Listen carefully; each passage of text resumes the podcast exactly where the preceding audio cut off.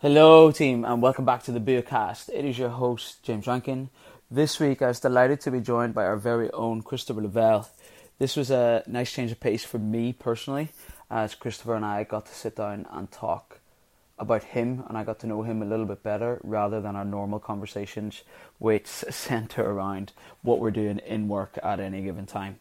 Uh, Christopher led us into how he has developed this high level of excellence. He spoke about his journey with Jamie and how he has climbed the ranks within BUA, along with so much more, including uh, a funny moment where Christopher tries to mimic his newborn son Harry without realizing that there is a camera on him as he does it. Um, as always, guys, if you have any feedback for us, please, please, please let us know. And otherwise, just enjoy the show.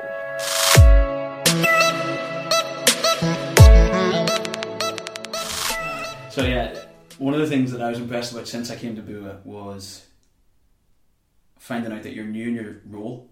There's less coaching or no coaching, Mm. and more management and leadership style position. And I think you're quite a good leader. Thanks. Compliment. Yeah. Um, We're always really awkward about compliments. aren't I love them. You as a leader, but how did you become quite a good one, or do you think that you're not? we? Don't think about it. Right. I just think it's me. Right. Like, I don't know what to say because I haven't done a whole lot. I haven't. I've done one course Right. on management and leadership. I can't even remember the name of the course. I took some things from it, Yeah. but I don't use them every single day. Yeah. You know what I mean? I don't. I've listened to some podcasts, um, coaching for leaders. Right. I've listened to some of them. Like there's 700 episodes. I've probably listened to three. Yeah. You know, and I've probably listened to one of them four times because I thought it was really good. But I can't process it. I'm really bad at processing things. When I read something, I don't take It it. doesn't stick. I've got to read it five or six times. I've got to hear somebody say it. I've got somebody to tell me what it's about Yeah. for me to understand what it is. Same with podcast. I listen to it. I'm like, oh, that was good, but then five minutes later, I forget. Yeah. My memory, I don't know. I, I was actually thinking about this last night. I was like, I have a really weird memory, and I don't know if it's me or is it everybody has the same memory. it's like I don't remember patches and periods of my life, or I can't remember lines from films. And when people talk about movies and TV shows, I'm like, I don't remember that. Or I've watched the movie three times and I can't remember one line from it or a scene from it, right? But then I've got really vivid memories of random things throughout my life. Like what? Um, uh, you just put me on the spot. um, like for instance, right? I, I was obviously thinking about this podcast. Like, what is James going to ask me? Where am I going? to Where is this conversation going to go? And I was like, maybe he's going to ask me when I started work. And I was trying to think about when did I start working. And I remember working with my dad because my dad was in construction. Right. And during school holidays, he used to bring me to work. And a lot of time I just stand watching and learning how to do certain maintenance things or construction things like building or painting or whatever it was. But I remember this one job that we went to, and I remember it was somewhere miles away. It was probably about 20 minutes away. Felt like miles because I was a kid Yeah. sitting in a van. And we were listening to the radio, and TLC Waterfalls came on. Wow. And every time I hear that song, I think about that You moment. think about that moment. And then when I went to the house, I remember I was like, this house is huge. Holy shit. And then my dad gave me a job to paint the dado rail in the sitting room. That's And really I was, specific. I was only about 10, right? Really I don't even know if I was 10. I was, Yeah. I was, I was Around young. that kind of yeah, I age. was Yeah, young. yeah, yeah. And I was like, paint the dado rail in this house, this woman. Like, I can't fuck this up. Yeah. And it's it's like the dado rail was like maybe 10 foot long and took me all day. Because I wanted to make sure it was, yeah, exactly. I wanted to make sure it was so perfect and I didn't go outside the lines and I didn't mess it up. And my dad walked back into it and I was like, is that all you've done? Uh, Why do I remember that? Yeah. Why do I remember the, the, the song in the car, in the van, Yeah. the house, the dado rail? And how long it took you? Yeah. But I don't remember what happened on a TV show was two hours ago. So what do you like? See, whenever it came to learning CrossFit movements and stuff, Hmm. how did you? What was the best way for you to learn? Like the first time you tried a butterfly pull up, was it by seeing it and then Just Or- practice. just try? Just literally practice. and so I you don't that understand. tactical feedback. Yeah, I see it. I'm like, okay, I see what's happening. Yeah. Now I've got to try it, feel what's happening, Right. and then practice it and practice it, and then just be in tune what, what's actually happening here. What am I doing with my head? What am I doing with my Mm. spine? What am I doing with my hips? What are my feet doing? and it's just breaking it down into each little body Yeah, part, yeah, yeah. and then trying to get better at each little body part. So like if I'm trying to get better at the pull up, I'm like, okay, well, what are my arms doing? And I just literally focus on my arms. I was like, can my arms be doing something differently? You know, obviously Jamie coached me Yeah. and told me what to do. But then when I started to think about it in a deeper level, because obviously somebody's coaching, it can only give you a certain, certain amount, and then you've got to take some ownership of it and then Yeah. break it down in your own way, um, and then just go a little bit deeper on it. And it's it's more refining microscopic parts of the movement. Right. Deadly. That's interesting because that's how you coach. Yeah, Yeah, because that's how whenever you coach me on my coaching, you say those exact, like you say things in that exact order. yeah. So we were chatting what yesterday about the burpee box jumps, Mm. and you broke the burpee down in the exact same way. Mm. That's mad. Yeah. Cool. So there's just no, there's no. You get what you see whenever you're with Christopher. Yes. It's like there's no you're this way with certain people or that way with certain people. Oh. Class. Yeah, Jamie always says I'm black and white, Yeah. and then I did like I didn't realize it was. There's no grey or ambiguity around you. And then it was it was as, as we went on then, and Sarah Ann started to work. Was then Jamie realized, geez, Sarah Ann's black and white as well, Oh, yeah. and two of us are just black and white. And it's literally what you see is what you get. Yeah. There's no bullshit. There's no around the edges. There's honest honesty all the time. I can't Yeah. lie for shit. Yeah. You ask me a question, I cannot. and if I lie, you'll know. Oh, really? Straight Sarah. Ann's told me that before. Actually. Yeah. Oh, I'm so bad at lying. Class. So when let's go, let's get into your fitness journey a little bit, right? Yeah. When did you join CrossFit? I joined CrossFit Swords. in, I think it was 2015. Right. See, I'm, I'm really bad with years. I feel because it feels like I'm there 10, 15 years. Yeah. And when I think back, I'm like, that's only six years ago. Nah, it has to be longer than six mad, years. isn't it? Yeah, but I think I started inverted commas CrossFit in 2014. Right. Because I started in a strength and conditioning gym. Yeah. And obviously it wasn't real true to CrossFit. It was more like do some strength, do a metcon, and we, we call it CrossFit, Yeah. and we compete in CrossFit competitions. So I started in that kind of thing. We did the Open Yeah. in that gym as well, so that was Activate in Blanchardstown. Um, so I did that. I can't even remember how long I was doing that for before I moved to Swords. And how did you hear about CrossFit Swords? So this is weird. It's like everything happens for a reason. Yeah. Don't believe it, but I do believe it. Yeah. Because some things just happen. I was like, how? Why did that happen like that? Yeah. And things just align, right? So I used to be an engineer, and I worked in Swords in an engineering company called. Well, I actually started in Siemens. So you've heard of Siemens? Yeah, right? yeah. So that was in the healthcare and diagnostics facility in, in Swords, and every day going to work, I drove past CrossFit Swords. Now I didn't drive past CrossFit Swords. I drove past the sign. There was a sign on the road that had CrossFit Swords, and I can't remember. I just remember it was a red sign, CrossFit Swords, and I don't think James' number was on. I think I can't remember. Yeah. But I remember driving by it every day, and because I was training in the other gym, I was like, "Geez, it might make more sense for me to actually train here." Because I used to train at half eight at night. It was half eight to half nine. I wouldn't get home until probably quarter past ten because we'd be shy talking afterwards. Yeah. And then I'm trying to down regulate, unwind to get some sleep before I'm up at seven o'clock the next day for work. Fuck. So it wasn't the best for my mind, for my recovery, from the Yeah. training, all that kind of stuff. So I was like, "Do you know what? Maybe I could join this place. I could go in straight after work, finish work at half four, get my training done, go home. Deadly. Like that makes more sense, Mhm. right? Um, so as I was driving past the sign, I sent a message, and I think it was a Facebook message at the time, and it's like, how do I join? And I remember Jamie writing back saying that we had to do a fundamentals course first, and I'm like, but I've been doing CrossFit for X amount of months or Yeah. a year, or whatever it was. Can I not just join in the classes? He's like, well, the fundamentals on Tuesday, Thursday, and Saturday for four weeks at half six. I'm like, I finish work at half four. I'm not hanging around Swords till half six. I was like, no, I'll leave it. Wow. Yeah, so I left it. And that was it. So I didn't even join. And that was the first communication I had with Jamie. Didn't even know Jamie at that point. Yeah, yeah. Right? Didn't know anything about CrossFit Swords. It was just because I drove past the sign. Um, how much do you want me to go into? Yeah, this? keep it going. It's perfect. Um, so then went to competition. Yeah. Waterford Stadium Throwdown. Yeah. Um, and I was down there competing, and Jamie was there, and he was with Eric. Eric was one of the Eric McDonald. Um, he was one of the top athletes from Swords at the time. He now owns CrossFit Clarny, um, Belief Fit. Mhm. Um, actually, don't know if they're still called that. Um, but anyway, uh, he was standing behind the rig. Have you been to the stadium, Shorto? Uh, I, I know enough about Yeah, it. so like down the, in the stand, there's a little bit of flat, and then you got the rig down on the ground level, and we were standing on the, the flat down below the stairs. Like I, I don't know how I can vividly remember this as well, but I remember walking up to him and saying, "You run the field 150. Uh, I want to get tickets off you." Yeah. Because I wanted to get a team from Activate into two teams. And he's like, "Yeah, cool. Yeah, uh, just mess with me, sort of." It's like, "Grant." That was the first interaction I had with Jamie, and then a few months later uh, I decided I wanted to make a career change and get out of engineering and get into fitness of some description. Yeah.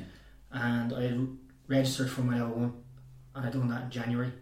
And I'd registered for uh, a PT, a fitness instructor course, and that was starting in March. And as soon as I did my level one, I messaged Jamie, and I asked him, could I shadow him? I did, met him, well, messaged Once. him once on Facebook, met him once in person, talked about the field 150, and then I messaged him, asked him could I do an internship. You hadn't even Or not an in internship. gym. Hadn't even met him. Never knew nothing about him. But it was just the fact that he was in swords and I worked in swords. And I was like, right, if I'm doing my college course, yeah, it was that's literally that was literally it. I was doing my college course.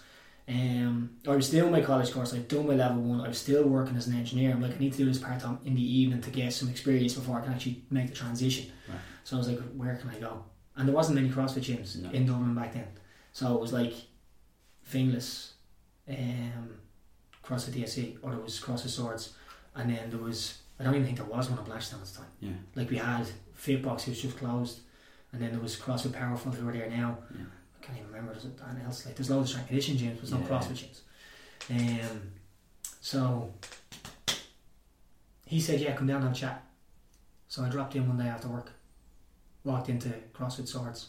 It was no longer an airside at this point. It was down um, past the airport. Right. And I walked in, I was like, holy shit, the size of this place. You've never been in that. No, have no, you? no. It was so rugged and disgustingly filthy and raw and bare and horrible, but intriguing and Yeah. class. And it was just like ropes hanging from the ceiling, big massive rig, massive wide open space, big grass area. It's like, whoa. There was like two people in the gym when I walked in. Serious. There was no classes on. Yeah. He, it was a very limited time schedule, class schedule at that time, and I think he was just talking to somebody who was in doing a session on their own, an open gym session or something. And I went in, with a chat, and he said, "Yeah, come down and come down and shadow. I'm doing a fundamentals course. You can shadow that." It's "Cool." I came down and shadowed that, and then I was involved in the next fundamental course where I coached. And in the meantime, he says, "You can come down and train here if you want." um, I'll give you a key. And I was like, well, like, I was like, I finish work at half four. Some days I'm in college at five. Yeah. Some days I'm training football training at seven. Some days I'm doing my own training and my own strength and conditioning CrossFit training. So I was like, I don't really have time. The only way I'd be able to train is if I came down straight from work at four o'clock or half four, come in the Yeah. door, done my training and left. But you don't have class till half six. Yeah. He's like, here, here's the key. Come in, train by yourself, then go. I'm like, huh? We literally had one conversation. You're giving me a key. You're telling me to shadow you. This is weird. Yeah. But here we are now. Yeah. And did you start coaching straight away from there then, or so how did that happen? So I started shadowing Yeah. in the fundamental course. In the next fundamental course, I started to take some of it. Right. So I was like, can I take the push press on that day and teach the push press? Um, I still remember all the people that were in that course. Dee Hartis was in that course. Yes. Sheila Connell was in that course. Um, my dad, and then a few other people that were um, who have who now left. Yeah. One's gone. Nina Plinta, who I think she was from Sweden. So Yeah. moved back. Um, and a few other people. Sam, who is now over in New Zealand or Australia or something. But anyway, um, done that, and then my college course had actually started for the fitness instructor PT during that time, and that was two or three times a week in the evenings as well, and um, I pretty much stopped coaching then. I was just shadowing in swords and then CrossFit DSE with Noel Connolly at the time. Um, and then when I finished my college course, two of the tutors on the course offered me a job in their gym. So out in Lucan, in a strength and conditioning gym. Um, so I started working with them. And that's when I made the transition from here I'm quitting engineering and going straight into this full time. Wow. So I quit my job, started doing classes with them, and started getting PTs, and that's when I really started to coach properly. Yeah. And that was probably around summertime, 2015, I think. Yeah. My years are all over the crap the shop. Um, but I was training in Swords of this time. So I was training proper CrossFit, Right. and then I was going to work over in Lucan in this gym in Dublin Strength and Conditioning. And I was there for, I don't know, months, a year. And then I moved to Coolock, and I was doing my own, I set up my own kind of classes in Coolock Right. doing my own PTs and my own classes in um, in a gym there, and then loads of things happen in life. Things that very personal things that Mhm. meant that I was struggling and didn't know if I could keep doing this. Right. And uh, that's when the thoughts come in about moving to Canada. Because I'm like, I can't make enough money here. There's there was a lot of stress in the job, as you know yourself, Yeah. trying to get clients in, especially in an area you're not from. Mm-hmm. So I'm not from Coolock, I don't anybody in Coolock. And typically when you start out as a PT, it's friends and family that come to you. Yeah. And when you go to an area that you've never been before, you don't get them. You don't get the friends and family. So you're trying to drum up business out of nowhere. Yeah. And the stress of that, of not knowing how much money I was going to make that month, whether I could afford to pay the rent on the gym, whether I could afford to pay the rent on the house, all that kind of stuff was coming in. I was like, I don't know if I can make this. Yeah. And that's like, as you know, people in the fitness industry don't make it because it's so hard. Yeah. Them first few months are so difficult to actually get your feet on the ground and get up and running. Yeah. So I was like, I don't know if I can do this. I knew what I wanted to do. I wanted to go and train and coach performance athletes. Right. And I wanted to be like working with sports professionals, like whether it was Irish football team Yeah. or it was the Irish rugby team or whether it was go to a different country and work with the NFL or it was something like that. Yeah. something big in sports I wanted to be, right? And I was like, right, maybe I'll go to America. Mm-hmm. Looked into going to America because Sarah Ann has the American passport. She was born in America. So I'm like, right, maybe we could go to America. It'd be easy. You don't need to. I just need to get a visa. It's too old to get a visa. I think. I think there was something like I was either Oh, too old, or I was think I was 29 at this stage. I think I was too old, or um, they just weren't giving visas. You applied for a green card. All these things I don't even understand. Yeah. And I was like, right, okay, that's not going to happen. Canada was easy because all I needed to be was under 33, apply for a visa online, wham, done. It's like, grand, we're going to Canada. It was just easy. so I was like, right, okay. My cousin was in Canada. Right. And I was like, I got in touch with him. I was like, can you help me out if we move over? He's like, yeah, I'll put you so we can stay in my place until you get sorted. Like, okay, grand. So we booked our flights, booked our, got our visa. I was like, right, we're going to Canada. So in the meantime, I was like, I was paying rent in a house, and Sarah was like, move in with me, you'll save on the rent. Yeah. I was like, cool. Moved in with her. Then I was like, I can't really make enough money here doing this PT. I'm gonna get a job. So I got a job in eBay and PayPal in the gym. So train working as a fitness instructor in the gym in eBay and PayPal, Ah. Right. um, just to make guaranteed money Yeah. so I could save. Right, so I was working there, and in the meantime, when I was working there, Jamie started to coach a football team, uh, Round Towers, in the evening, maybe nine o'clock in the evening, ten o'clock. Yeah. And he said, "Do you want to give me a with it?" Now at this point, me and Jamie built a big relationship Yeah. as coach athlete. Um, he knew what I was working at. He knew where I was going, um, and he obviously seen some sort of potential in me as a coach and wanted me to help him to coach the football team because I had a background in sports anyway, Yeah. from football, from real football, Yeah. not GAA, um, and and I started helping him with that twice a week in the evenings, and I loved it. Mm-hmm. It was fucking deadly. Like I missed because I quit football at that stage myself. Um, I missed that team bond, the team camaraderie, Yeah. the crack, the slagging, the messing around, the the environment. Um, so when I was coaching them lads, it was just great crack. Yeah. Really loved it.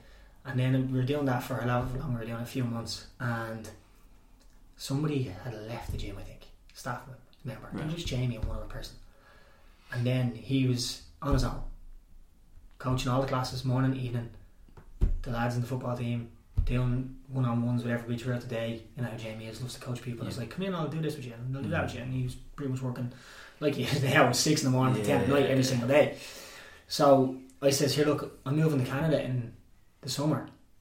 I'm working this job. I'm helping you out with the thing. I can help you out with the classes as well until I go Yeah. to give you more time to find somebody. Yeah. And he was like, oh, okay. So he'd already applied or advertised a role. He says, I'll have to interview you because I've put it out there for other people to interview. Right. So I was like, okay, cool. So he says, there's no guarantees that you're going to be the best candidate. I said, well, here, look, I'm just trying to help you out until you can find somebody Yeah. long term. And I interviewed for the job, and I got it. So I was working in Swords, and I was working eBay, PayPal, and I was doing the round towers, and uh, all that kind of stuff happened at the same time. So I was busy, and I was training. Yeah. Right. So that's when I really started to coach with Jamie then. And I was, I don't know what I was coaching. I can't even remember. Memory's so shit. Yeah. I'm like, was I coaching two hours a day? Did I start full time? I don't remember. I Yeah. think I started doing a few hours and then very quickly graduated into leaving eBay and PayPal and going full time. Can't remember. Yeah. Right. But I just remember that it was April because it was around my birthday. And he says, I need to have a chat with you. And he called me into the office. And he says, "Eh, I don't want you to go to Canada. And I was like, what? He says, I don't want you to go to Canada. He says, I have a vision for CrossFit Swords. It was CrossFit Swords at the time. I have a vision for CrossFit Swords. And in the last five years, I haven't got any closer to it. In the last two months of you working here, I can see that now you're the person that's going to help me get there. Wow. If you leave, I won't get to where I want to be with this business. Mm-hmm. How'd that make you feel? Getting the goosebumps Oh, right now. Ah, that's So I was like, wow. I, how can I, I like I don't I don't think I'm that good at anything. Yeah. So when somebody says to me, "You're the person I need to help me do this," I'm like, "No, I'm. What are you talking about? I don't I don't do Anne. I don't listen to podcasts. I don't read books. I don't know Anne. Yeah. What are you talking about?" So he was like, "Yeah. So here's an offer for you to stay." Now he knew what I was going to Canada for, yeah. and I was going over to try and make a career for myself. So he offered me a career. He offered me progressional steps in my career. He says, "You're going to start as a coach." Mm-hmm. We're going to build you up. We're going to get you onto all these different things. When more staff come in and as we build the business, you'll then go on to management. When we start to open more gyms, you'll manage more gyms. When we start to have uh, like those different things, you're going to be right up here at the top of me. Here we are five years later, yeah. Doing and that. that's happened. Mm. So, yeah, it was it was a weird. I don't even know what your question was. Yeah, you answered it. Did I? I think so, yeah. okay, listen, Mac. I think you have. So, Deadly, so you're coaching for Jamie, and in the past five years, loads of shit's changed, right? Yeah. Um, particularly in the past year, really. Yeah. So you actually don't have any scheduled classes anymore. You're no, longer technically coach, Yeah. even though you have it on Have the back t-shirt on, t-shirt. yeah. Because I won't let it go. Yeah. And we were talking about this yesterday, and you said you've been thinking about it. So, what do you do now? What's your job? Other than point out cobwebs in the gym that me and Jack have to clean.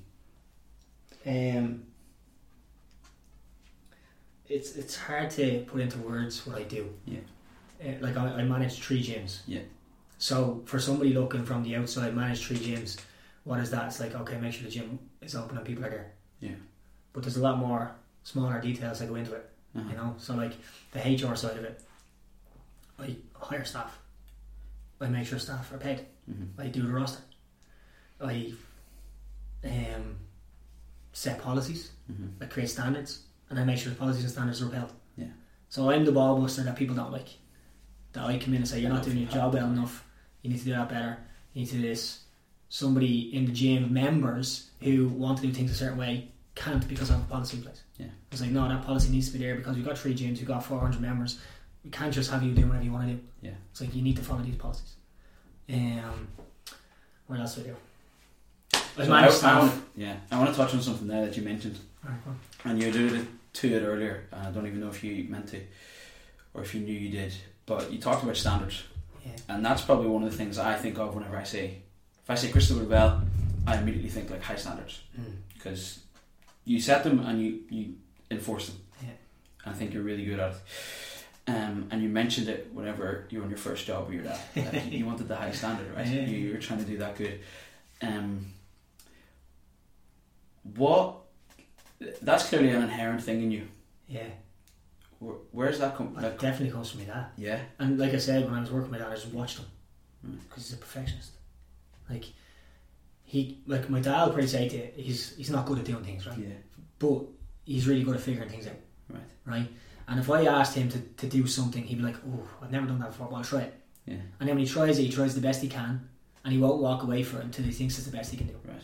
And watching my dad do that all my life has passed it on to me. That Ingrained like. I don't know if I can do it. I'll give it a shot, and when I do it, I'll do the best I bloody can.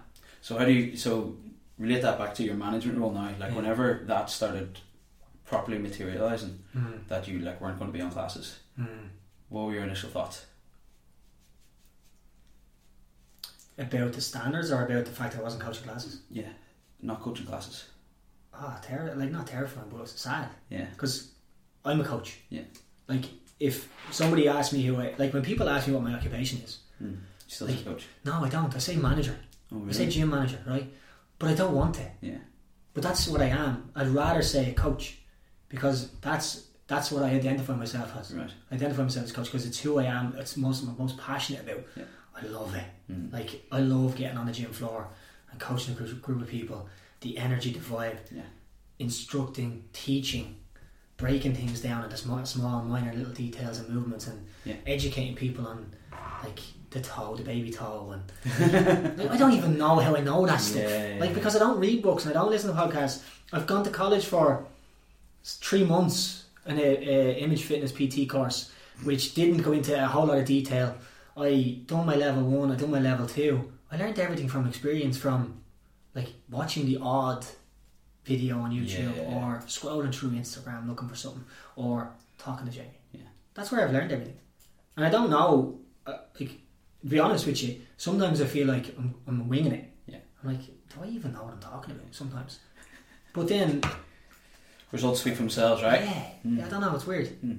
It's weird. It's not that weird. But- I, I think from watching you coach, and I haven't seen you do it an awful lot, and from the conversations we've had where you've coached me, you have a great level of awareness around what you're doing. Mm. So, like you said, whenever you're learning your butterfly pull-ups, like you're just able to go, what are my shoulders doing? What are my hips doing? And all that. And you do. The, you're. I think. You can correct me if I'm wrong. I think whenever you're coaching, you're aware of what you're doing as well. Mm. You're like hundred foot view of like watching yourself do the thing. You're like, what's missing here? What can I do? And you did my class yesterday, and in the middle of my class there was a little pee break, and you were like, come here. What about this? And at the initially I was like, just fucking do the work and like chill out, would you? Like you're only back in the gym, maternity leave and everything. Like just do the fitness. And then I was like, this is your one time to get some coaching in. So you've kind of evolved into a coach of coaches now. Yeah, but it's not even my job. I know, yeah, but it kind of is Well, because it's not because myself and Jamie have very clearly defined roles. yeah, Like, my job is the operations, Mm, his job is the coaches. right.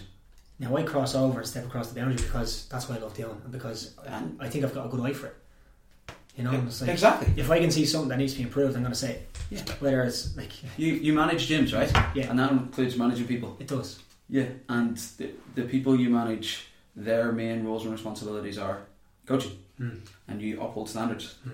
And if there's something missing in a class, it's not just the cobwebs or the machines are in line or the floor is clean and all that. It's making sure that our class plan is filled with all the details it needs to be filled with and more, and that we actually implement it in as well. Mm. So while like manager and operations is your thing and Jamie's thing is more coach development, it would be kind of ridiculous if he only did coach development and Mm. no operation stuff. Yeah. And vice versa, right? Yeah. So how do you find coaching coaches? Because you were able to do that to me yesterday and real smooth, real easy, just like and then we went upstairs to the office, we had a coffee and we went for nearly half an hour. Yeah, Just you coaching me. And it was deadly. yeah. I went home, Jill was like, How's your day? I was like, Fuck it, I'm going. Christopher coached me. We just spoke for half an hour about burpee box jumps. Yeah. How does that? How do you feel about that? Do you just do you just enjoy it the same way like coaching on the floor? I love it. I love. Yeah. I love.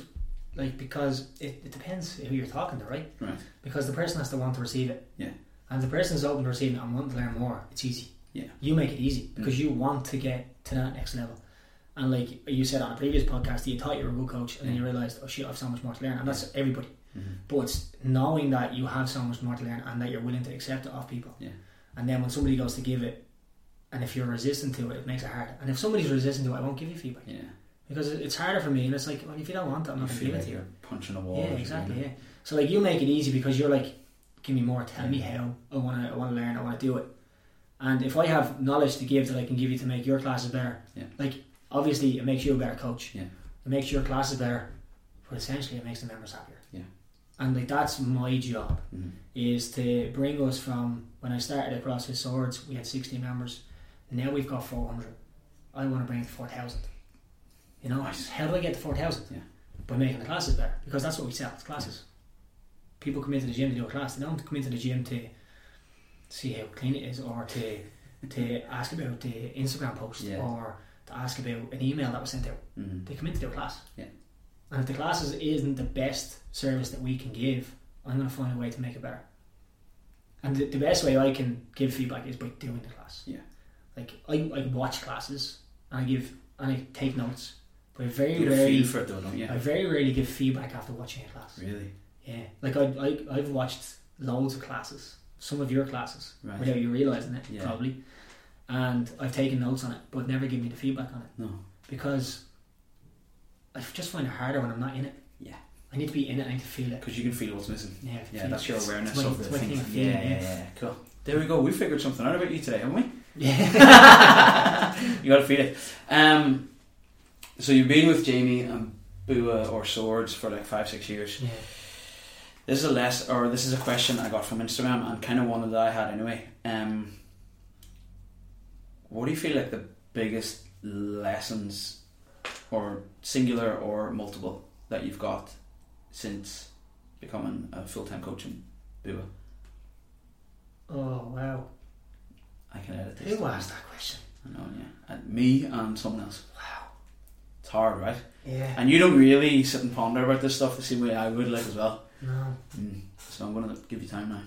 Like the biggest lessons I've learned are dealing with people. Right. Like because I'm so straight to the point. Like even like come here, I text you this morning. Like, I text you this Oh, morning. I you I to bring, giggled whenever you I text you me. to bring a toolbox Yeah. down to Naismith today. Yeah. But I never said hello. and I was standing there like I didn't even say good morning to that fella. What a dick. Yeah, no, but I know. So then what I followed like, up so- with- yeah. But, but, I, but I know that there's you're not like fucking bring that. I know that that's not the way you're doing it. You're like, morning, James, bring a toolbox, would you? And it's, it's the same with the the video you put on Instagram You're like,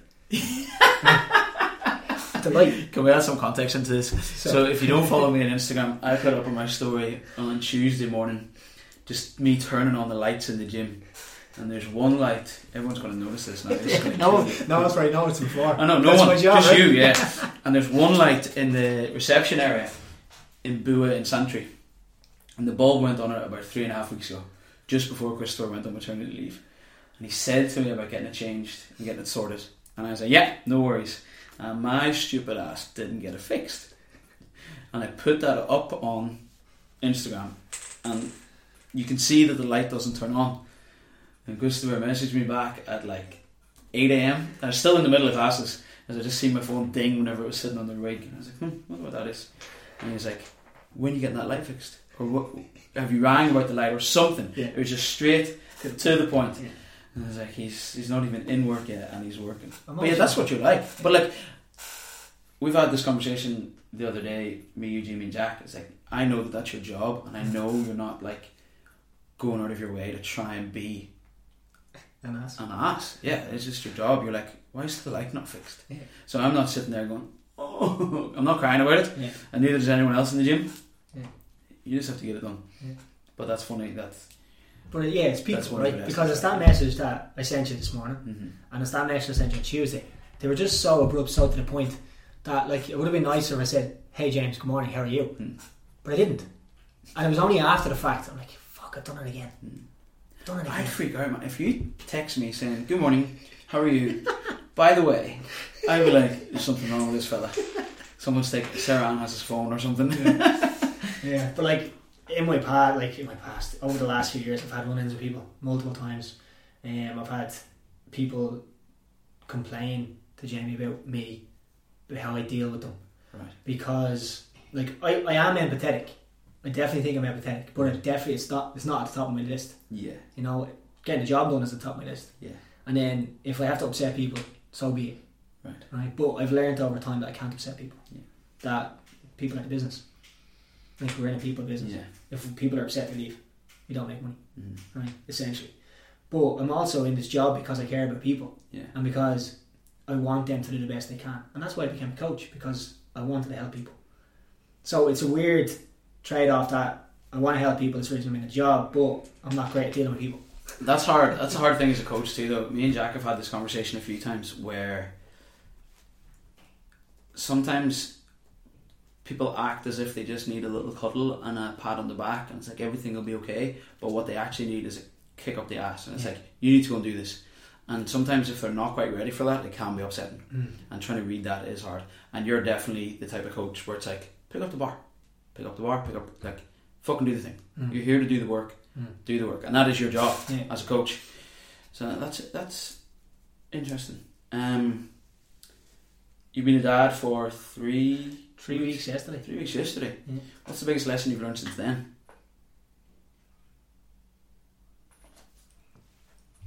Man, you ask hard questions. Yeah, man. Why didn't you give me heads up on these? Because you prep it and it would sound shit. Biggest lesson I've learned. Uh, I suppose one of the things about me is that I'm very organised. I'm very structured. Right. And I like having a calendar, I like having spreadsheets, Yeah, you knowing where I'm going to be. love spreadsheets. And over the last three weeks, it's like, yeah, that doesn't happen anymore. this little fella, I cannot have a schedule. He dictates life. And it's teaching me to be, uh, I don't know what word to use, but looser, I guess, of just going with the flow. Just go with the flow. Just go with the flow. Deadly. I think that's the biggest lesson I've learned over the last few weeks. Cool. Do you think you'll be able to, or do you think, do you want to, or do you think you'll be able to apply that into your job as well? I think it's difficult in the role that I'm in to do that, but there's definitely aspects that I can bring in. Cool. Don't ask me where.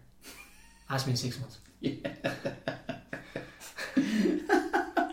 Um. Cool. What's your favorite thing about Harry? I said that's the hardest question. Uh, no, because I, I love when he's stretching. Oh yeah. Yeah, he's just so cute. Like he makes the weirdest faces, and when he's stretching, it's just like like nobody's gonna see this, but like it's just like Oh, the cutest. he scrunches his Christopher face. just made an adorable face there. Yeah, I can be adorable sometimes. Um, like he scrunches his face, puts his arms up, he flexes his biceps, his Classic. forehead wrinkles. He looks like an old man, but then looks like a baby at the same time, and it's just like, oh, do it again, Oh wow. do it again. Yeah, Deadly. Um.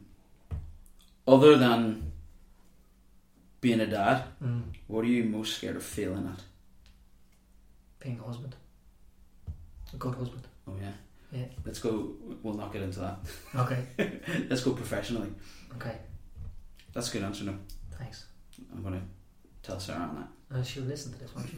But she better. Hope so. Yeah. Ah, she will. Um, what was the question? Professionally, what are you scared of failing at? Um,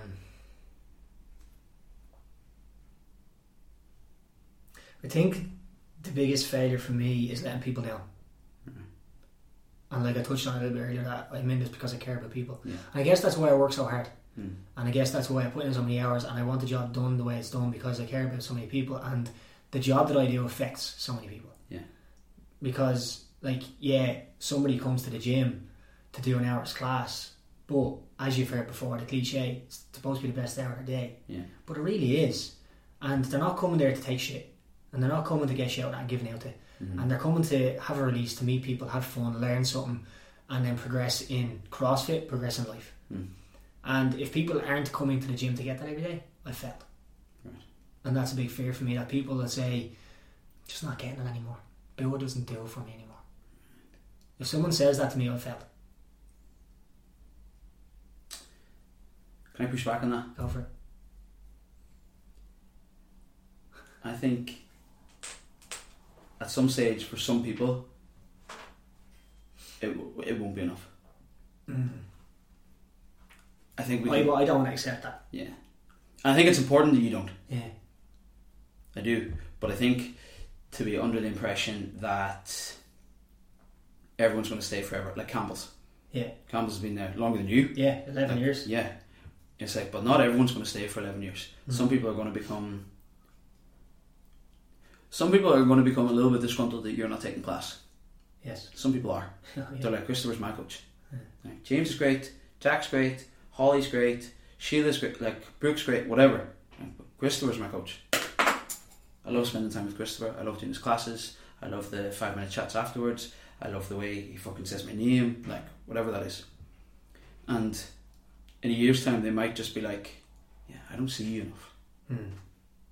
I'm off. This, the other side of it isn't enough for me, Mm. unfortunately. Yeah. And the same, the same thing will happen with Jamie. People miss Jamie. Yeah. Neither of you are going back to take unless there's a fourth bua on the way. Neither of you are going to start doing classes. Yeah. So that's something for you to ponder on. I think Yeah. a little bit. But it's like myself and Jamie have built Bua to what it is today. Yeah. Right? And we've done it in a certain way. And if I say that we've done it because of the way we coach our classes, Yeah. it's probably true. And but it's also the atmosphere that we've created and the community that we've built. And then that gets bigger. Right? Now And that's where your leadership role comes in too. yeah. Now, if, if, if because me and Jamie have stepped away from classes, that shouldn't change. The classes should still be as good, Yeah. just given by a different coach. hmm The atmosphere should be as good, if not better. hmm And the community should be growing and getting stronger every, time, every day. So how, how do you, as manager, manage that? Is that just So it's setting the standards and upholding the standards. upholding standards? Yeah. And that if I'm in a class, that the class is delivered the way it's the way it's programmed to be delivered, Yeah. the way it's communicated, and then obviously how to coach them, their demeanour, their delivery, their eh, their own pieces of education and fun that they put into it.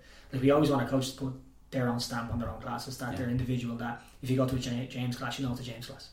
If you go to a Jack class, you know it's a Jack class. And they're very different classes, and Yeah. they should be. But if you go to James's class in the morning and Jack's class in the evening, You get the you've same still result. done the same thing. yeah, yeah. You know, if I go to James's class and I'm told to do front squats and I'm not allowed squat clean the first rep, and I go to Jack's class and do front squats and I can squat clean the first rep, there's a mismatch there. Right. And it's up to me to make sure that that mismatch. Well, it's not really up to me. It's like me and Jamie to make It's sure a that degree, yeah. it's consistent across the board. Hmm. That everybody gets the same little bit of detail like that, but then you get the individual coach putting their stamp on it, and that the atmosphere in the gym is good and the Yeah. like. What was the question? Next question. What's the hardest part about your job now, do you think? Don't say Jamie. No, Jamie's not very friendly. No, because because I've worked with Jamie so long, we have a great understanding. Have a great relationship. yeah, we have a great understanding of each other, and we know, we- like I know where he is and what he's doing pretty much every single day. Right. Um, and I know when I can call him and if I have any questions, I can ask him, and we bounce off each other a lot. and We use each other for feedback. Yeah. Like I wouldn't say daily, but definitely multiple times a week. Right. Um, but the hardest part of my job, managing people Mm. because it's not something I've done before. Yeah. It's new to me. Like I didn't I didn't wake up one morning and say I want to be a manager. I Yeah. woke up one morning and said I want to be a fitness coach. now I've progressed into a manager of three gyms and ten plus people. Mm. don't know what I'm doing. go, yeah. yeah, yeah. and trying to learn as I go and trying to do it well as I go. Right. Like I'm not I'm not great, but I'm trying to do my best. I think you're great. You know? Thanks. Yeah, I do. But like I don't know because I've, Yeah. I've nothing to compare it to. So I'll start giving you more feedback. Yeah, because I've never seen anybody else who run, runs three gyms and manages ten people. How do how do they operate? How do they work? Yeah. And I don't know how to do it. And I've made mistakes. Like in the year, year and a half, two years that I've been managing, Mm. I've made plenty of mistakes. But I definitely learn from them, and that's how I think. I think that's where I get a lot of what I do now from is that I'm not afraid to make mistakes. Yeah. That I just do it. If it goes tits up, it goes tits up. I learn from it, move on. And a lot of things come from me from experience, like life experience, work experience. And it's something that Sarah Ann says to me a few times. As well, like you just you have so much life experience. Yeah. I'm like, I'm only three years older than you. Yeah. It's just because I put myself in situations where I'm like, if it goes wrong, it goes wrong. I'll learn from it, Deadly. you know. And that's the person I That's pretty cool. am. That makes a pretty good leader. Um, let's talk about fitness a little bit. Okay. You're quite a good endurance athlete whenever it comes to the CrossFit realm. You're Mhm. strong, but like it wouldn't be your number one thing. Um, what's your favorite type of workout? Don't have one. Love them all. Sorry. What's your favorite favorite? Don't have one. Honestly, because I love What are you best at? grunt. Yeah, 30 minute, 60 minute grunt work that nobody wants to do. That I'll just keep on going. yeah. How with those type of workouts? What's going on in your head? What are you saying? Doing a rep, doing a rep, doing a rep. but then I'm also thinking about my movement and my technique and my positions, Yeah. and I make sure that I always make sure that my first rep and my last rep look the same. Yeah. and that's because I focus on my positions. And like yesterday, for example, in class, I said to you, "What am I thinking about?" Mm. Like I have my own things that I want to think about, but when I go into a class, I want the coach to tell me something to think Yeah. about as well. And like you told me on the double unders to focus on my midline Yeah. and my hand position. That's all I thought about for the whole workout. Hand position and midline. nearly went unbroken for 300 reps. I know. Two, three sets of 100. I know, raging. And I don't know why I tripped. Yeah, I don't Like, know. but I, usually I would know Yeah. because I know that if like remember I said to you I usually focus on my wrist and double unders. Mm. And if I snag, it's because my wrist got slow or tired, and I'd know. Right. Yeah, yeah. And then when I pick up the rope again to the next, I'll make sure it doesn't happen. And if I'm doing a burpee and I jump, let's say it's a burpee over bar and it's a bar facing burpee, and I jump up and the step into the bar was further than the last one, I know I need know to put more into my hips. Right. Yeah, and that's how I do my workouts, especially in a grunt workout where it's long. Let's say it's thirty minutes, and there's there's burpee over box, and there's running, and there's I don't know something else, uh, rowing machine, like them types of where it's just cardio, it's just go go go. It's like just think about what I'm doing. Like if I'm sitting on a rower for two minutes every every five minutes taking on to a 500 meter row, I'm thinking about my shoulder position. Right. I'm thinking about my leg drive. I'm thinking about my elbow pull. Hmm. I'm thinking about the What- technique. What do you think about then though? So say in the middle of it, right? Um, and your muscles are screaming at you, your lungs are screaming at you. How do you? What are the techniques then to get rid of that, or do you just? I just still think about the technique. Alright. like the actual technique of the movement. I distract myself from it. I don't think about it. Hmm. I don't think about the pain. Yeah, like one thing I'm really really good at is blocking out leg pain. My legs have serious endurance, and I don't know how. I think it's from playing soccer, football. Like I'm assuming it's from that. Like I played football all my life, and then I got into some running. I did some duathlons. Um, I did some 10ks, competitive 10ks. Um, I did cross country when I was in school. Um, so I think my legs have good endurance from that. So when it comes to workouts, usually your legs burn most Yeah. in CrossFit, usually.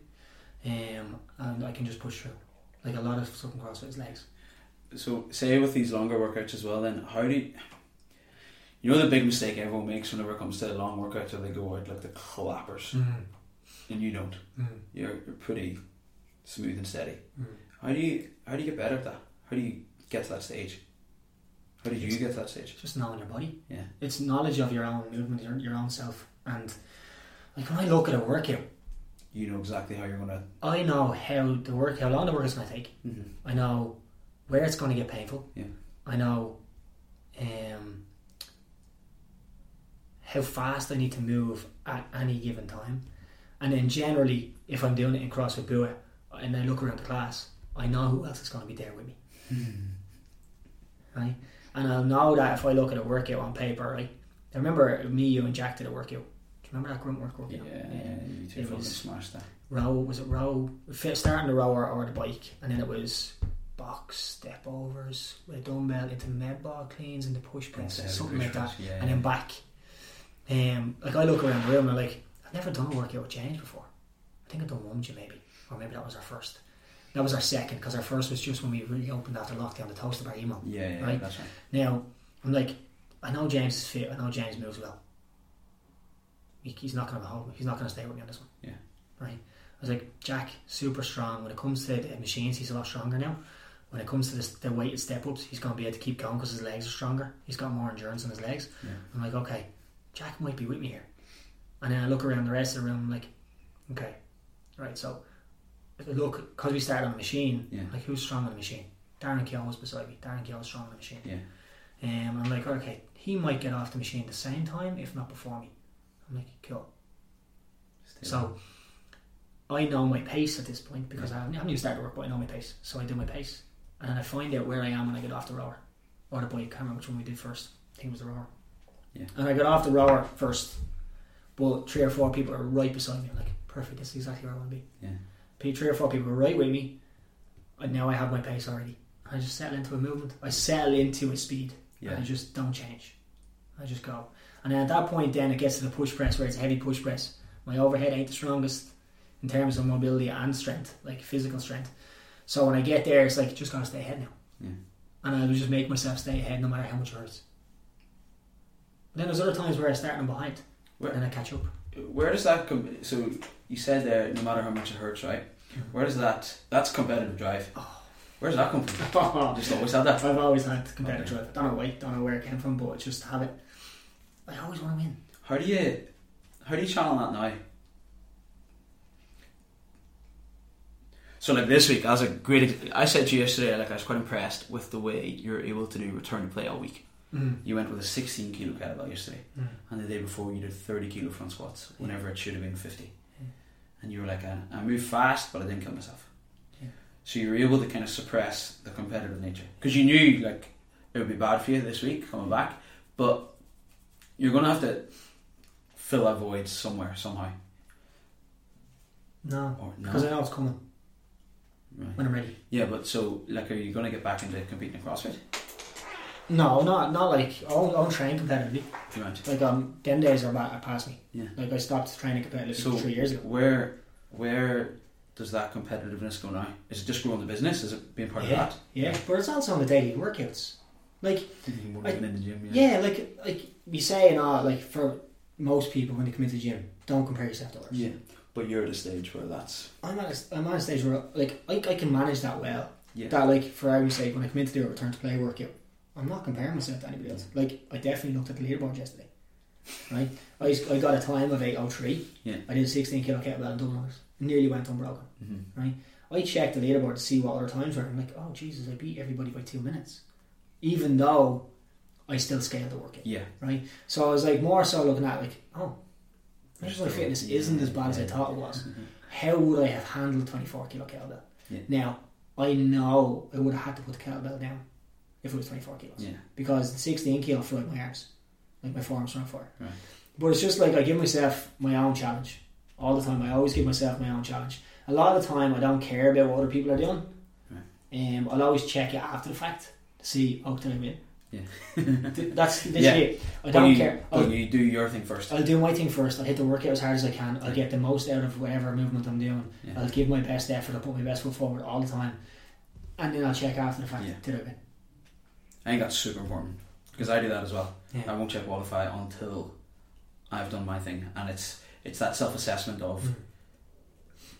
did I have to pull back a little bit today? Did I pull back because I was feeling tired? Did I like, or did I tick all the boxes? And if I ticked all the boxes, irrelevant. If I was feeling a bit soft that day, and then I look at the leaderboard and I'm not where I want to be, it's like there you go. That's what you get. Exactly. Yeah. Like I have an attitude of, I will always do my best.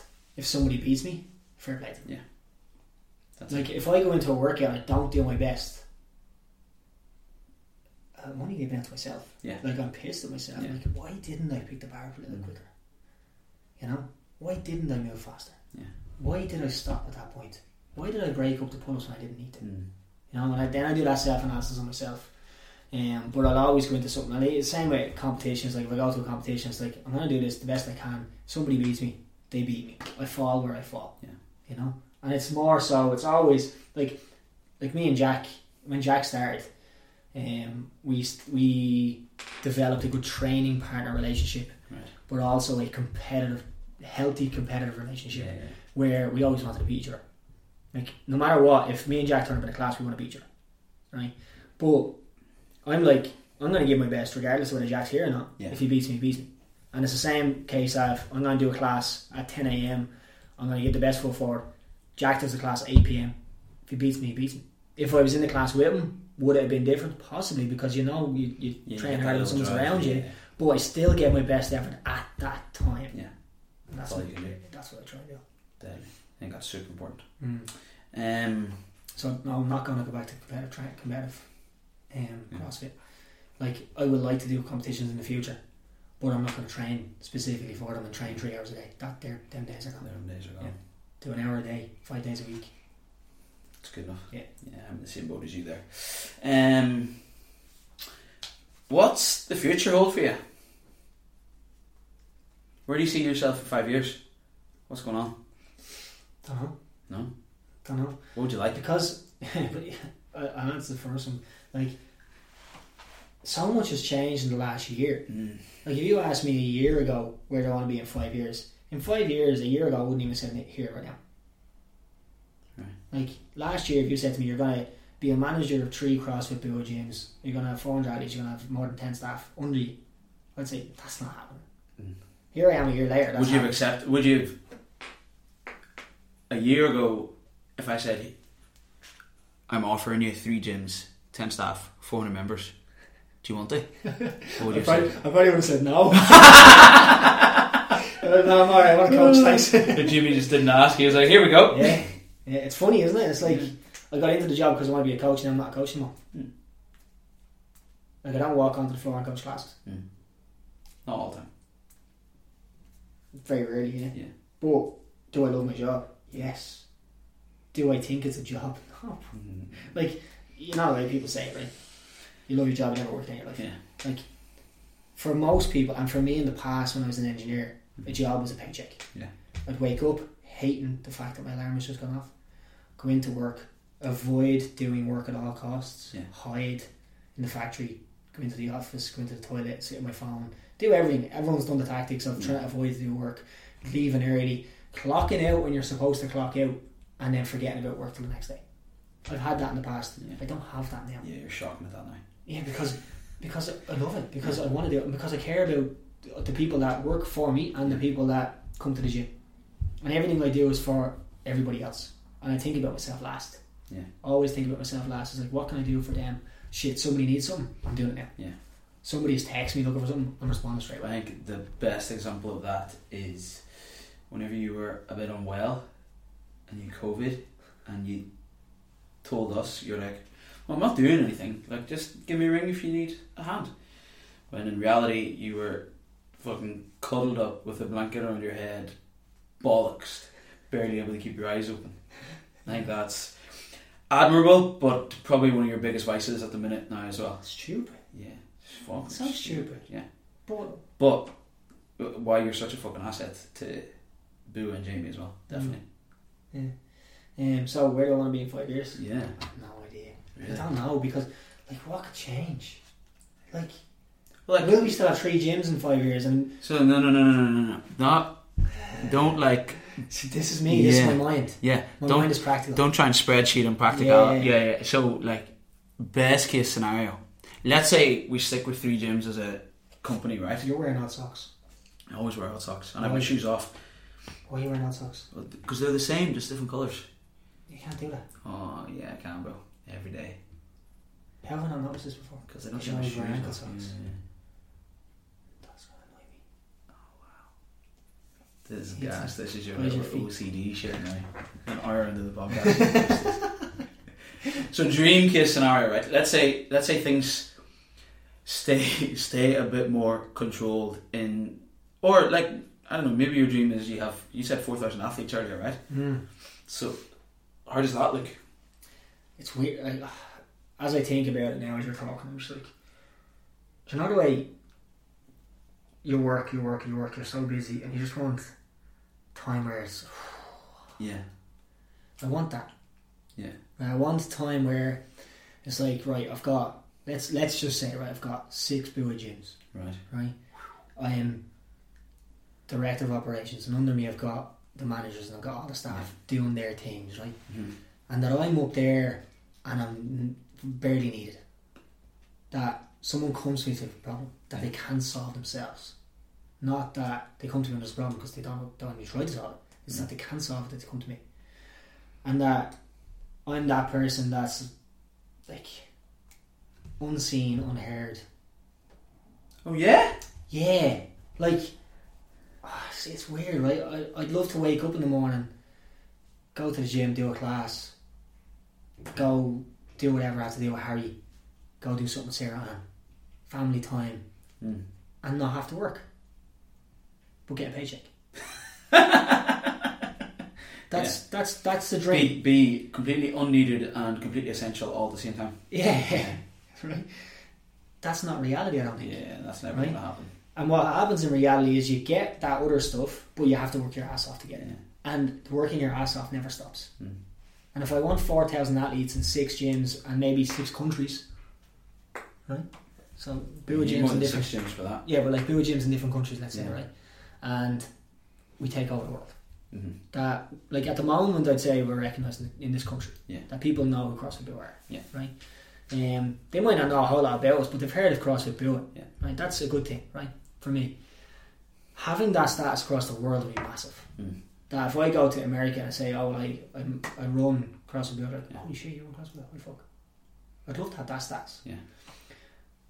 But to get that status, I know I've got to work seventy hours a week constantly for seventy years. Yeah. So this, I don't know.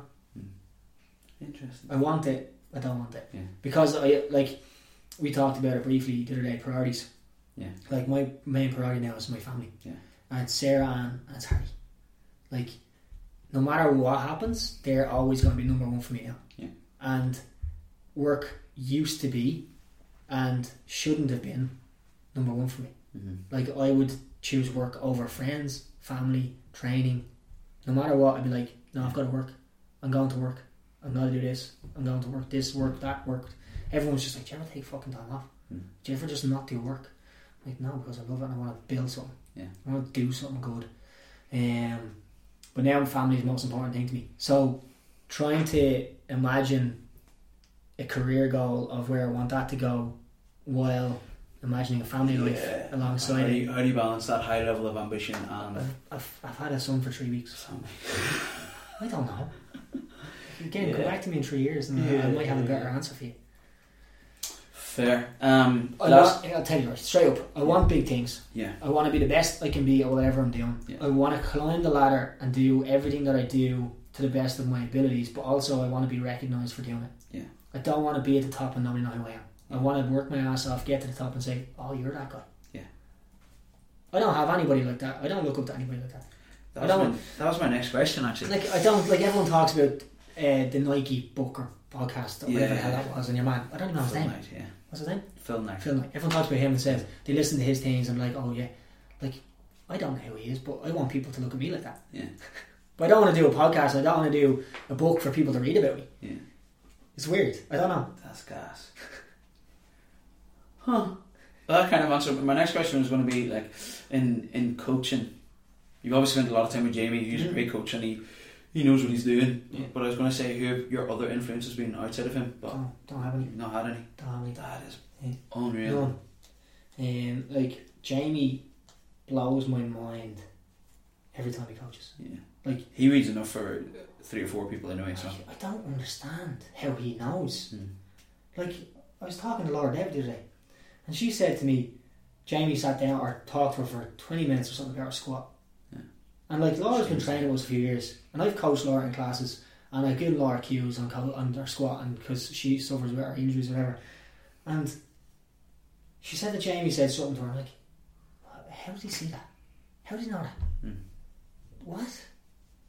Mad. And she's the same. She's like, I don't know how he's seen it, how he done it, like where it came from. Yeah. But now whatever she's doing for him is working. I was like, eh, what? She blew up the other day as well, though, didn't she? Yeah. But like, I'm, I'm like, but I'm like, how does he know that? Yeah. How does he see it? Because like, I have a good eye for stuff. Yeah. Like I'm standing around, Yeah, I can see something that's, sharp, yeah. that's off, and I can go over and coach and fix Mm. technical side of movement.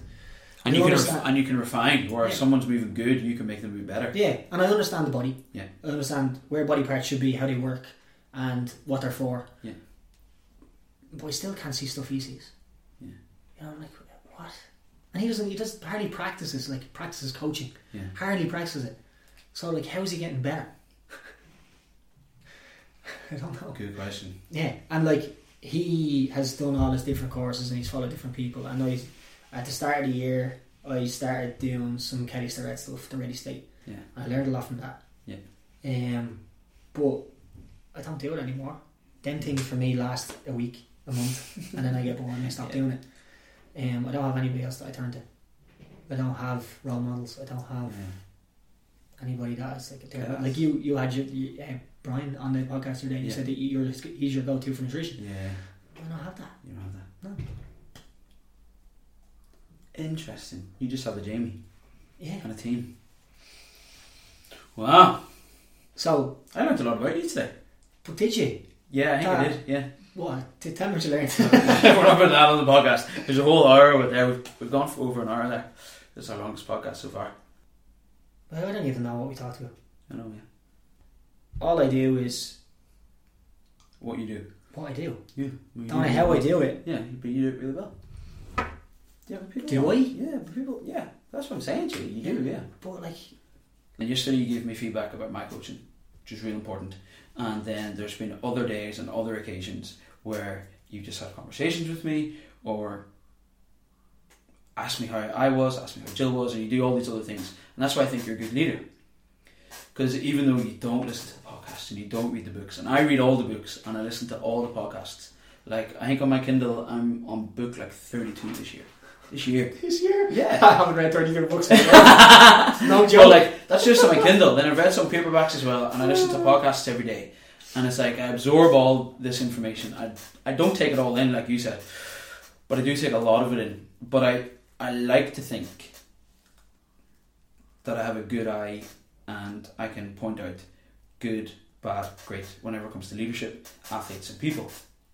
And I know I'm good at judging good people, and I think I'm pretty good at judging good leadership as well because I've been under shitty leadership and you don't always notice it until you see good one. And you, Jamie, I think you're really good. Christopher, thank you very much. Is that it? Yeah. Any more questions from Instagram? Um, how is his six pack going since becoming a dad? Uh, it's hidden. Hidden. Um, what are your favourite treats? Oh, uh, tea cakes. Tunnock's tea cakes. Yeah. Not any other form like the the yellow box. You know, the yellow box. With the I'm not big on tea cakes at all, no. Tea cakes, yeah, tea cakes. Um, yeah, that's kind of like go to Um, on a scale of 1 to 10, how much do you hate being called Chris? 10, 11. Yeah. Where'd that come from? Honestly, I don't know. It's just not my name, so don't call me. I just, my name. I just don't like it. Right. I don't like the name Chris. Fair. I like Christopher. Yeah. You can call me Christy. I don't like that. Mm, I'm Like, never calling you, you that. can, like I've so many other nicknames. Yeah. Like G- Gisty, Gitzer. Like I've loads of nicknames. No. Just I just don't like call, being called Chris. Yeah, Christopher it is. The one thing that annoys me most is, "Hey James, my name's Christopher." Hi, Chris. Oh, Yeah. I just said my name's Christopher. Why yeah, you call me Chris? yeah, Why do you automatically shorten my name? Mm. I don't call you Ja. Ja. You know what I mean? I do know what you mean, yeah. Not quite the same thing, but I do know what But you know what else annoys me as well? What? This is my wife Sarah Ann. Hey Sarah. No, Sarah Ann. No, yeah, yeah. Like yeah, we're yeah. both with two anal names. Yeah. But they're our names. Yeah, I think that's a real, I don't know. a real common courtesy that people should follow. Definitely. Yeah. Like, I, and I'm, I, I'm shocking for it, right? I, I, I don't shorten people's name. I give them nicknames. and like anybody who's trained to me in You're classes and fantastic. it over the last five years, most of That my happened yesterday, actually. Roz, Yeah, Aoife. Aoife Rosny, call her Roz. Call it Ross. Yeah. Like Damien Kavanagh. You ever heard me call him Sully? No. Where's that from? It came. It was it was the half life class back in Swords, and I can't even remember how it came up. But uh, one of the lads we used to just we used to just start, start calling each other by Monsters Inc. characters. Oh, wow. You know Sully from Yeah, Monsters I Inc. know. So like, the, And it was just then I just reminded somebody of Sully, and that's that was it. So I call him Sully. does he like that? I don't know. well, he calls himself Sully, so I assume so. Oh, fair and enough. he changed his, his profile picture on Spotify to a picture of Sully before. Did he? So like That's deadly. Yeah, and it was just like I don't know where it's. I, I just and I remember having a conversation with somebody saying, like somebody saying, you need to stop doing that. Yeah. Stop giving people nicknames. Like I know, but I like You never give me one. You don't have to. James. It's fine. No, I just call you James. Ah, yeah. And you call yourself Jamesy. I know, I was Yeah. yesterday. yeah. Yeah. Yeah. Depends on the scenario. Yeah. But it's like people who come into the gym and like Gillian Fennon, Yeah. new coach. She's not with us that long. I just want to call her Fenners. Yeah. I don't even I hate I don't not that I hate hate's a very strong word, but I don't like calling her Jill or Gillian. I'd much rather call her Fenners. Wow. I don't know why. Now Yeah. I don't know if she's ever gone by Fenners before. I don't know if she likes it. But every time I see her, But have to- you, I you have would to- always refer to her as Gillian. always. But I always had the urge to say Fenners Right. to her or to us or to, To everything? To her. to her, Yeah. not to other people. Yeah. So I won't talk about her to other people as fenners. I'll talk to other people as Gillian. But when I talk to her, I'm like, I want to say story fenners. Interesting. You know. Same with Brooke. Like when I come in today, I just want to shout a nickname at Brooke. Oh yeah. Like, but her name's Brooke. But I still want to be called Crystal. Don't call him Chris. Yeah. Deadly. What else? No, that's Ah, everything. Come on. I think that's Even the if they cut podcasts and stuff, there has to be more. Um, was moving into the fitness industry scary and daunting? Mm. I don't get scared easily. I like challenges. Yeah. I just take it on and see what happens. Pretty much what we were talking about earlier on. Yeah. like I just try it and Yeah. fail, fail. Um, like I had made a life change at the same time a career change. Yeah. Something big happened in my life, and I'm like, that's got to end. Yeah. And now this. I think that's the easiest time to make other big Yeah, changes. so It, it big doesn't changes. seem logical, but it's easy to just. Yeah. An opportunity came up where I could make the change. Yeah. Like I know a lot of people are in jobs that they hate Hmm. and they have to stay in the job they hate because they've got a mortgage and they've got a family and they can't afford to take the step back. Like I was an engineer, a very well paid engineer. And I'm like, I'm taking a step back to to literally earn who knew knows, hundred euro a week. Like I didn't know. I had to move home. Yeah. I had to move home to get started. And then I went back out on my own, rented and then bought a house. But like I don't know, I wasn't really scared of it. I was just like, here look, if I don't do it, I'll never know. Yeah. Just gotta try it. I was like, I always have engineering to fall back on. I don't have engineering to fall back on. Like if this doesn't work, like if Fuck. if if everything went tits up tomorrow, Yeah. I would not go back to engineering. No. Not a chance. No, I've no idea what I do. I don't know what I don't know what else I'm good at. Mm. Like I'd, I'd probably just have to start coaching somewhere else. Would you ever open your own gym? No. No interest. And that was one of the first conversations I had with Jamie. Because obviously as a gym owner and he wanted to build something, he wanted me to help build build it. He didn't want you to go. He didn't want me disappearing off and opening my own thing. Yeah. And he asked me the question. I knew he didn't like. I assumed what his answer, would be, what he wanted my answer to be. Yeah. I still gave him like the truth, and the truth is that I tried to do something on my own. I didn't want the stress of it. Do what I love to do and get paid, Mm. and not have to worry about where's the next client coming from. Yeah. How do I get busier? Now I do that now. I still do that. I still think about how are we going to get busy. But the buck doesn't land with you, does it? Exactly. Yeah. It's very different, and I don't have the stress of paying other people. Like if I hire a coach, I have to pay their wages. Mm. Now I might not even get paid myself because I have to pay him first. Yeah. Yeah. That'd be hard. Mm. No interest in it. No way. Yeah. I thought I did. Everyone thinks they do. Mm. So what do you uh, what do you think that is? What do you think the difference is? So you and Jimmy are very different people, right? Yeah. But you, you have a lot of similarities, and you obviously share a lot of the same values and stuff. So what do you think the difference is between you two on that? On what? Well, I'd say if he hadn't opened the gym when he did, it was just a matter of time. I think he's that person. Right. Opened another gym, opened another gym. Like he Yeah. wants, he will always, I believe, have owned his own gym. Yeah. But you're like, no. Huh. So what do you think the difference is?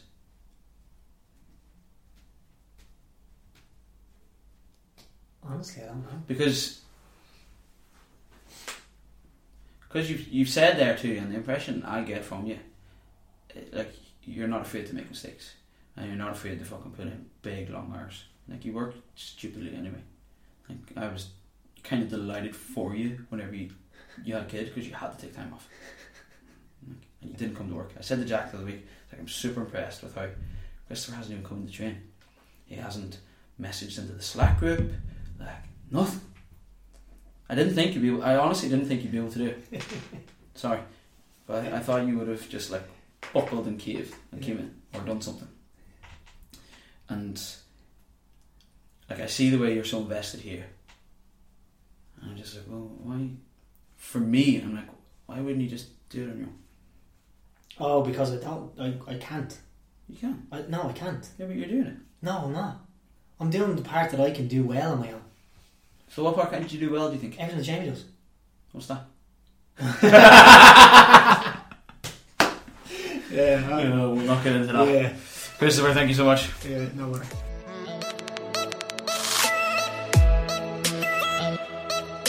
Team, thank you for joining us on the Buacast this week. I hope you enjoyed this episode with Christopher Lavelle. As always, if you have enjoyed the show, please share it with a friend or on your social media. And if you haven't already, please subscribe or follow on your chosen listening platform. Catch you next time.